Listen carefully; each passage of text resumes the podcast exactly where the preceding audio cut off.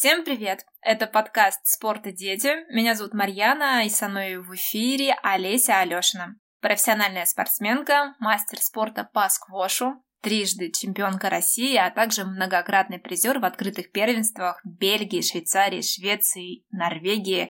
Я думаю, не только эти страны скоро будут в списке Олеси. Будем говорить сегодня с Олесей о сквоше, как им заниматься, как получать удовольствие от спорта и, конечно, как побеждать. Привет, Олесь! А, здравствуйте!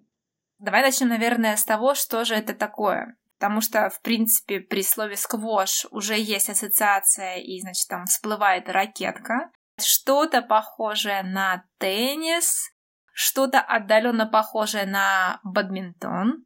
Но все это, конечно же, не сквош. А вот что это такое? А, да, сквош — это ракеточный вид спорта в закрытом помещении. Выглядит примерно так, что можно представить корт для большого тенниса, поместить обоих игроков на одну половину, по периметру, то есть где сетка и полосы аута, сделать стены. И получается, что один игрок отправляет мяч другому через стену. Сетки там вообще нет, отбивает ракеткой по мячу, и а, мяч отталкивается от стены, и вот в этот момент задача соперника перехватить, поймать? А, да. Ага. Там есть тоже определенные линии аутов на стене и сзади на стекле. Это, например, верхние ауты. Туда нельзя попадать мячом выше, чем эти линии. Есть еще линия дауна на фронтальной стене. Это та линия ниже, которой нельзя подавать. И игрок может ударить мяч как с лету, так и с отскока. Но главное, чтобы отскок от пола был один. Если мяч ударился о пол два раза, то человек, который должен был нанести удар, уже проиграл. Говорят, что это супер энергозатратный вид спорта, и что прям человек, э, мечтающий, не знаю, привести себя в форму, приходит на тренировку и уходит э, на минус э, там какой-то там тысячи, что ли, килокалорий. Да, потому что действительно очень много приходится бегать, очень большое пространство, куда можно ударить мяч, и то есть ты постоянно вперед, назад бегаешь, вправо, влево. Намного больше двигаешься, нежели в большом теннисе или, наверное, даже в бадминтоне. А еще я видела, смотрела видеоролики, значит, соревнований, какие-то невероятные картины получаются, когда большой такой куб стеклянный, если это вообще вечером проходит, то это все в подсветке, все это безумно красиво, и людей вокруг просто огромное количество. Но сейчас я, конечно, говорю про соревнования не в России, а за рубежом. Но, насколько понимаю, в России сейчас тоже очень актуальным становится вид спорта, и очень часто проходит, э, и федерация проводит такие соревнования у нас. Да. Мне кажется, что самое красивое это в Египте около пирамид в Гизе прям ставят корт. Угу. Вот. Выглядит очень эффектно. Но я, к сожалению, вживую это никогда не была и не видела. Ну, впереди все. А, у нас в России да, у нас в России тоже уже устанавливают корты на улице летом, а, но пока не в таких, конечно, известных местах, как пирамида, например, или в Америке на вокзале. У нас пока рядом ставят с залами, то есть чтобы и внутри корта были, и можно было снаружи сыграть. Но вот у нас в 2020 году или в 2021 хотели провести чемпионат мира юниорский, и у нас были предложения поставить на площади Санкт-Петербурге корт. Но, к сожалению, не было этого чемпионата, и корта на улице тоже не было. Ну, я так понимаю, это просто перенеслось, да? Там сама идея, ее ж не убрали в стол, а в какой-то период когда-то получится реализовать ее. А, очень надеюсь. А по поводу Египта, Пишут абсолютно все, что египетские спортсмены прям доминируют в этом спорте. И есть разные мнения, почему вот так это происходит. И хочу послушать твою сначала версию, а потом расскажу, что я вычитала. Ну, мне кажется, что, во-первых, потому что сквош в Египте это второй вид спорта после футбола. То есть, если ты египтянин и не играешь в футбол, то, скорее всего, ты играешь в сквош. А, также сквош для египтян является э, таким билетом в жизнь, куда они могут ехать, например, учиться за границу э, или просто жить разы лучше э, уже в Египте, потому что они могут выигрывать много призовых денег, у них могут быть спонсоры, и вообще они становятся такими звездами у себя в стране. Мне кажется, это их главная мотивация. Да, совпали версии. Это как билет такой в жизнь, в спортивную, ну и в целом. Если говорить э, как раз о билете, тебе ведь тоже предлагал университет Гарварда. Вот сейчас могу ошибаться конкретно, какой Нет, университет? Не Нет? А, а кто? Кто? Мне предлагал Стэнфорд. А, Стэнфорд. Такая схема, что, значит, э, зарубежные, западные университеты каким-то образом смотрят за спортсменами по всему миру. Если видят талант в этих спортсменах, то приглашают к себе учиться, платят, я, если не ошибаюсь, поправь, пожалуйста, платят какую-то стипендию, которая покрывает стоимость обучения и проживания вот в, конкретно в этой локации и обучение в этом университете. Такая схема? Да, но со стипендией не всегда так, не все оплачивают. Они просто приглашают и обещают, что они могут помочь с получением стипендии, но это еще не факт, что помогут. Когда тебя приглашали в Стэнфорд, что тебе обещали? А, просто, что я буду играть у них в команде, если поступлю. И, в принципе, можно будет э, договориться о какой-то материальной поддержке, но я говорю, что не факт, что она будет, но можно попытаться.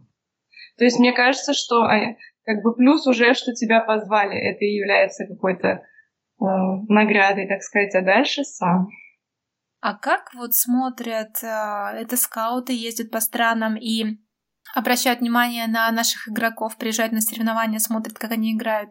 Или, или как это другая схема? Как на тебя вышли? Мне кажется, что как бы есть два варианта. Первый — это когда, да, действительно, скауты приезжают на юниорские соревнования европейские и смотрят на игроков и кого-то зовут. А есть еще, например, второй вариант, это когда сами игроки начинают писать различным университетам за несколько лет до того, как они окончат школу и будут поступать. Пишут, вот я такой-то, такой-то, так-то играю, очень хочу к вам, пожалуйста, посмотрите, скидывают им уже свои игры и так далее. А, мне кажется, что на меня вышли, когда моя соперница на одном а, турнире, мне кажется, она ее изначально смотрели, но заметили меня и мне написали. Но я, честно, сто процентов не могу сказать, что это так, но мне кажется, что именно так, да. Ты тогда победила? А, нет, я тогда проиграла 3-2, но до этого на соревнованиях я а, тоже победила сильных, и они, может быть, посмотрели еще и эти матчи. Ты отказалась, насколько я понимаю, потому что ты сейчас учишься здесь, э, в России, в нашей стране. А, да, я учусь сейчас в Нижнем Новгороде в МГУ. Ага. А можно личный вопрос? Если не хочешь, то не отвечай. Задам? можно. Почему ты отказалась? У меня никогда не было мечты уехать за границу, э, и тем более там учиться. И я вообще, в принципе, э, не могу очень долго находиться э, где-то не в Нижнем Новгороде. А, мне всегда уже через две недели, три необходимо вернуться, потому что только здесь, мне кажется, я, во-первых, чувствую себя как дома, а во-вторых, а, у меня нормальная работоспособность здесь. И даже вот у нас был эксперимент, меня на все лето в 2021 году отправили в Москву, и я не выдержала три месяца, я в середине августа уже уехала домой. И я вот э, в Нижнем, как у меня такой настрой всегда тренировочный, то есть у нас в Нижнем редко взрослые соревнования проходят. То есть здесь редко я выступаю, потому что соревнований нет. И у меня здесь э, всегда очень хорошо идет тренировочный процесс. А, например, в других городах или странах я лучше выступаю на соревнованиях, чем тренируюсь. Интересно. Но дома, наверное, стены помогают. Знаешь, я по поводу привязанности к дому все-таки связано с тем, что рядом семья, а мы сейчас еще немножко поговорим о твоей спортивной семье, благодаря которым сквош появился в Нижнем Новгороде. И э, есть такой момент, что, ну, опять-таки это говорят, что иностранные спортсмены любят к нам в Россию приезжать на э, соревнования благодаря атмосфере. Говорят, что у нас очень такая семейная, какая-то такая приятная, душевная. Мы делаем из соревнований э, ну, не просто состязания, да, а что-то такое, как, как праздник, что ли. Ну, да, это правда. Ну хорошо, а вот чем отличается, ну, на примере, как а, проходит соревнование и вот в чем вот эта вот атмосфера у нас и как проходит соревнование где-то где-то там, в другой стране? Ну, за границей ты просто приезжаешь, останавливаешься в отеле, а, приезжаешь в клуб на свои матчи, или, может быть, на матчи, когда ты сможешь, хочешь посмотреть, а потом уезжаешь обратно в отель, собираешь вещи и вылетаешь обратно. И как будто бы особо организаторы, ну, даже не обращают на тебя внимания, не разговаривают там с тобой особо. Так, может быть, пару слов скажут там, когда ехали, все ли хорошо. Mm-hmm. А у нас игроки приезжают, и для них э, всегда какую-нибудь программу делают, показывают достопримечательности. Еще, как правило, в предпоследний или последний день турнира делают такую э, вечеринку специально, какой-нибудь ужин. И как-то стараются постоянно с ними общаться, спрашивают, все ли нравится, может быть, э, что-нибудь нет, мы можем, если что-то, что-то поменять. Там, не знаю, всегда хотят накормить или что-то вроде того. Ну, в общем, радушно встречают. Да, переживают угу. и очень так заботятся.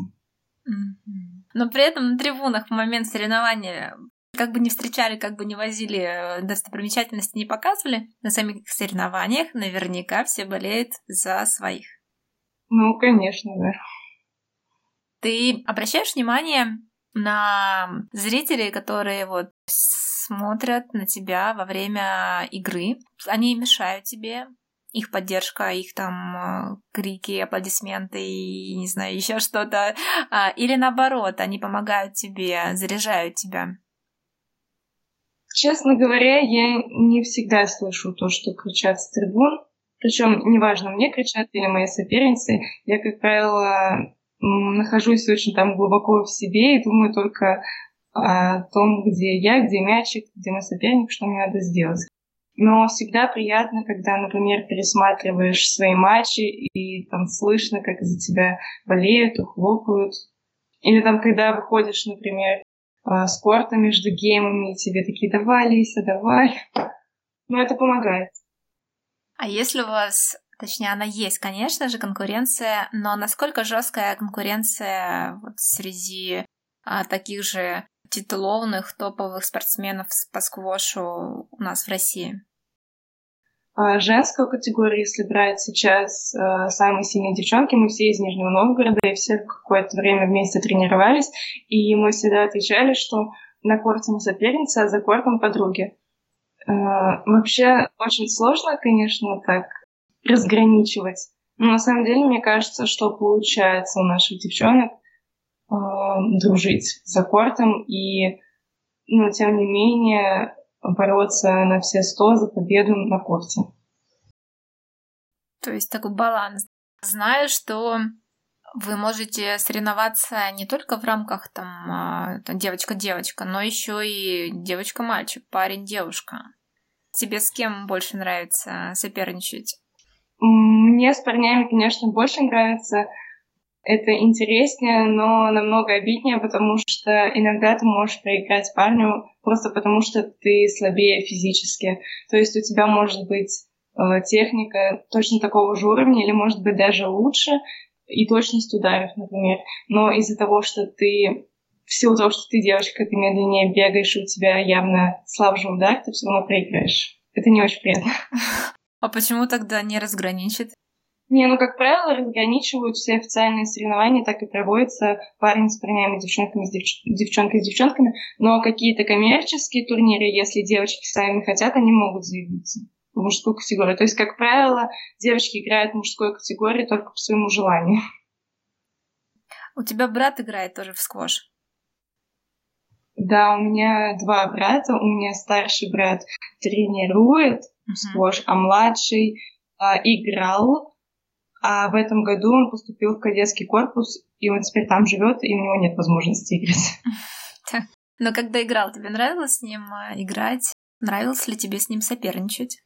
Изначально, когда мы только начали вместе тренироваться, я его легко выигрывала, а потом, когда он уже подрос и стал физически сильнее меня. И не только физически, вообще во всем лучше меня. Мне было очень сложно, на самом деле, свыкнуться с мыслью, что я проигрываю своему младшему брату. Нет, правда, для меня это была прям, наверное, трагедия какая-то, и меня все успокаивали, говорили, что ну, он вот маленький, это абсолютно нормально. Но, тем не менее, мне все равно нравилось с ним тренироваться, и я очень ему благодарна за то, что... Э, ну, то есть сначала я его, получается, тащила, а потом он меня. Я думаю, что еще сейчас будет тоже тащить там выходные, у нас каникулы. Вот. Ну и тем не менее, ты завоевываешь э, на разных первенствах и чемпионатах первые и вторые места, и тебя приглашают э, в Стэнфорд учиться. Так что это тоже о чем-то говорит. Нет, ну просто он еще маленький, ему 15 лет, ему сейчас, ну, его нет смысла пока приглашать. Ага, так. А, кстати, а со скольки начинают состязаться на международной арене? Ну, самая первая категория считается до 13. Ага. И, в принципе, ты можешь в любом возрасте поехать. Но у нас вот, мне кажется, ребята с 8 начали ездить. С 8? лет. Ничего себе. Был такой кейс э, в твоей спортивной карьере, когда ты в категории до 13 лет участвовала в, в каких-то соревнованиях за Латвию. Да, я помню, что такое было, но, честно говоря, я не помню, почему. Uh-huh. Ну, и неудивительно то, что мне 12 лет. Ну да. Может быть, я даже не особо интересовалась этим вопросом. Я не помню. Ну ладно, было, было, было и прошло. А как сейчас обстоят дела с детским и юношеским сквошем у нас, в стране в нашей? У нас сейчас очень много детей играет, особенно в Нижнем Новгороде. Вообще Нижний Новгород считается такой колыбелью детского сквоша, потому что у нас именно акцент на юниорский сквош, и у нас играет очень много детей и не очень много взрослых, в отличие от других городов, где наоборот очень много взрослых приходит и серьезные проблемы с детьми, очень мало. А так у нас очень много проходит юниорских соревнований в стране, даже есть юниорская серия с не помню каким количеством этапов, по три этапа. Да, и вот приезжаешь на эти юниорские серии, душа радуется, как много деток. По поводу Нижнего Новгорода, по поводу того, что, по сути, очень такую мощная локация, регион, город, да, где все это развивается, это же благодаря твоим родителям по сути, они же привезли сквош в Нижний Новгород. Как это зарождалось у вас? Общ... Э, говорила ли ты с мамой, с папой, почему они привезли сквош? Да, говорила, спрашивала. И у меня папа, он замдиректор спортивного комплекса «Динамо», и вот он в какой-то момент захотел открыть что-то новое, какой-нибудь э, необычный вид спорта в этом комплексе «Динамо». Угу. Я не знаю почему, я спрашивала, но папа сказал, просто, ну, сквош понравился. Может быть, потому что не так сложно корт поставить. Потому что первый корт у нас был вообще самодельный. У меня папа ездил с друзьями в Карелию, и они там сначала ради шутки такие, все, открываем, открываем сквош. Папа приехал уже из Карелии, совсем про это забыл, к нему в кабинет постучались его друзья, такие, ну все, мы готовы, давай строить, делать. Здорово. Вот благодаря шутке появился в городе такой вид спорта. В такой момент вместе с родителями ездили в Санкт-Петербург на чемпионат России в качестве зрителя. И вот как будто бы вот там вдохновились, впечатлились, и после этого захотел заниматься спортом. Это было так? Или все-таки родители построили первый вот этот корт, поставили и сказали, Олеся, давай пробовать, ты будешь первая наша. А, нет, я не помню, чтобы родители так говорили, но на самом деле а, я четко помню первый день, когда мы со старшим братом пришли попробовать а, эту игру. и у меня получилось хуже, чем у него, и меня это задело, и тогда вот у меня стала зарождаться мысль, что вот, наверное, я начну тренироваться, ну, до какого-то момента, пока не стану лучше, чем старший брат по мячику попадать. Mm-hmm. А потом, когда мы с папой съездили в Питер на чемпионат России, мне так понравилось, что я такая, хочу, пап, найди мне тренера, я буду заниматься. И папа нашел тренера, а это была мама сразу или кто-то другой? Нет, это был Сулейман Михаил Витальевич, он вообще бадминтонист. И вообще есть такая тенденция, что очень много тренеров бадминтонисты именно. Почему я спросила про маму? Насколько понимаю, мама также тренирует детей. Да, у меня мама тренирует э, малышек. Вот у нее есть даже ребята, которым три года, но так, наверное, вот с трех где-то до пяти-шести, а потом они уже э, к другим тренерам переходят. Хорошо, а мама до вот того, как стала заниматься сквошем, чем занималась, она ведь, кажется, у тебя тоже спортсменка. Да, у меня родители дзюдоисты, и мама как раз тренировала детей в дзюдо до этого. Звучит очень круто. Спортивная семья. Ты, кстати, дзюдо занималась, пробовала? А, нет, я не пробовала, к сожалению, потому что моя мама говорит, что она бы не смогла смотреть на то, как меня по татами возят. Хотя я думаю, почему вы меня возили, может быть, это я бы кого-то возила татами. В общем, да, мне даже не дали попробовать. Я ее понимаю тоже, как мама. Как ты видишь развитие сквоша в ближайшее время у нас в стране и конкретно в твоем городе?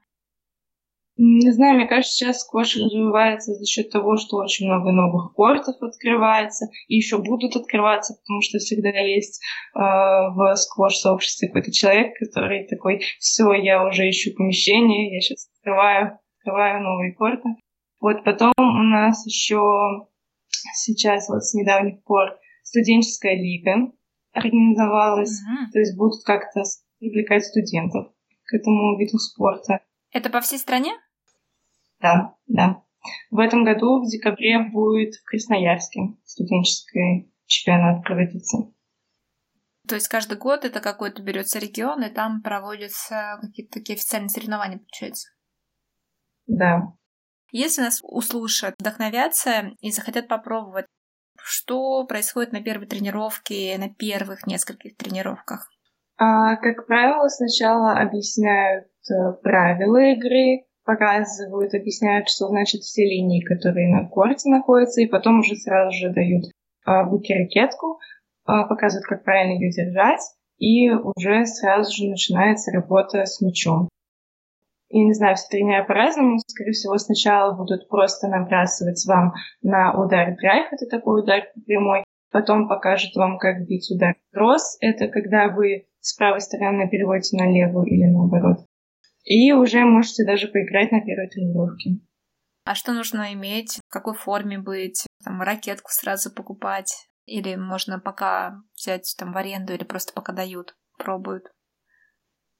А, ракетки можно взять в аренду. А, форма обычная спортивная, но главное, чтобы кроссовки были со светлой подошвой, и они не оставляли на паркете следов. А, собственно, это, мне кажется, все. Больше ничего не надо специально. Попробовать можно, то есть ничего такого сверхъестественного в подготовке нет. В светлые кроссовки пришел и попробовал. Да. А как проходят тренировки вот у вас? Что вы делаете? И как часто тренируетесь? Я тренируюсь э, с понедельника по пятницу два раза в день. И утром, как правило, это либо ФП, либо соло. Соло — это когда ты приходишь на корт один без э, ну, напарника mm-hmm. и просто отрабатываешь удары. Ну, грубо говоря, сам себе постоянно бьешь. Упражнения на технику? Да, на технику, на точность. Ты можешь там себе ставить всякие ориентиры. Там начать, например, с ракетки на полу, в которую ты должен попасть. Потом, например, фишку, а потом многие вообще ставят мячик для сквоша. Mm-hmm. Ну, он небольшой, в него очень сложно попасть, но уже и в такие цели тоже ребята попадают. Вторая тренировка — это уже там два или три человека приходят и работают всякие упражнения на корте. Может быть, э, игровые. может быть, просто на отработку ударов. Пять дней в неделю по два раза, по две тренировки несложно. Удается совмещать это еще и с э, просто жизнью, не спортивной. Я уже привыкла, и я даже не могу себе как-то по-другому представить. Для меня жизнь это вот, вот так. А спортивная жизнь с восьми лет началась? А, да, с восьми. Но я еще в детстве спортивной гимнастикой занималась. Mm-hmm. Это еще раньше. Но вот именно сквашная спортивная жизнь, да, с восьми. Ну, в общем, такой ранний возраст. А как готовишься перед соревнованиями? Да, как правило, ничего особо не меняется, только больше уклон на какие-то игровые упражнения идет, и нет уже столько ОФП. Это как будто бы щадящий режим? Ну, что-то вроде того. Ну нет, просто чтобы у тебя мышцы не забивались, и ты бегал. Как бы, ну, сначала у тебя идет, как правило, там на рост мышц, потом ты это все в скорость трансформируешь. И вот перед соревнованиями ты просто работаешь э, на скорость, на бег, на точность, а какие-то упражнения используя тренажеры, да, как качалка, ты выпускаешь их на время. Самое любимое соревнование, самый любимый чемпионат, где больше всего эмоций получила от участия, от победы, он был какой? Не знаю, мне кажется, я всегда одинаково радуюсь, когда выигрываю на всех соревнованиях. А, и все они как-то запоминаются.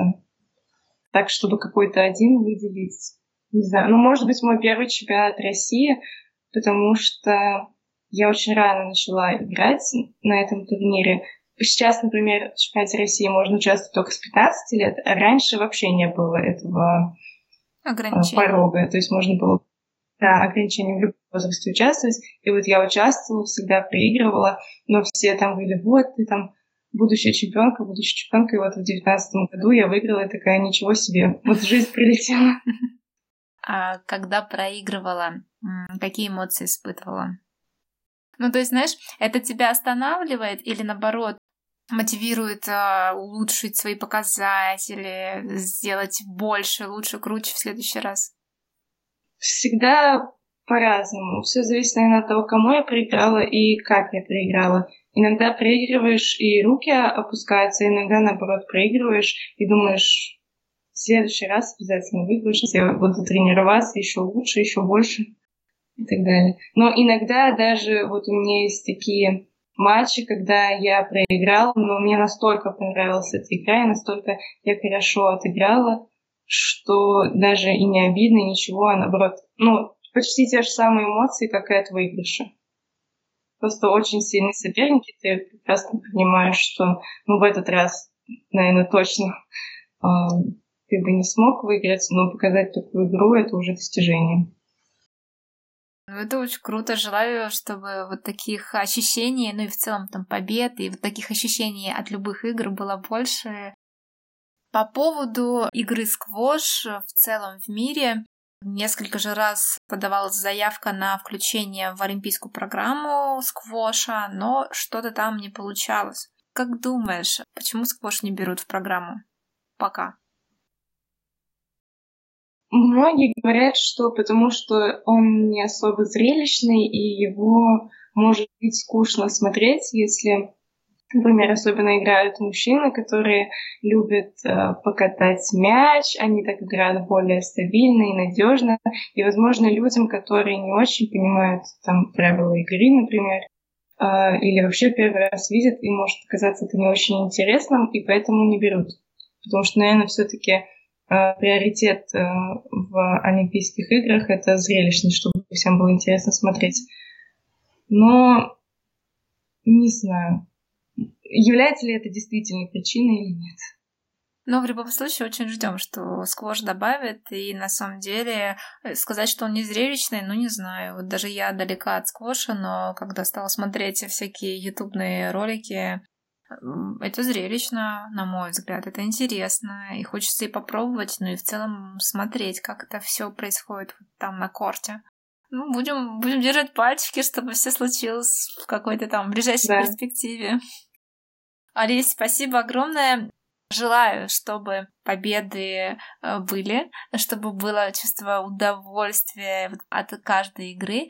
Вот. Ну и, конечно же, надеюсь, в ближайшей перспективе возможности побороться за Олимп, о чем мечтают все спортсмены. Будем очень наблюдать за твоей игрой. Спасибо большое. Мне тоже очень приятно, что вы меня позвали, нашли, отметили среди других свышистов. А, я это очень ценю. Спасибо. Да, спасибо. И спасибо всем, кто нас слушал. А, подписывайтесь на наш подкаст на всех подкаст-платформах, ставьте нам, а, оставляйте лучше свои комментарии, насколько было интересно, ответы на какие вопросы вы хотите еще получить. Ну и в целом делитесь своими впечатлениями от выпуска. Все, всем пока-пока, до встречи. Спасибо, до свидания.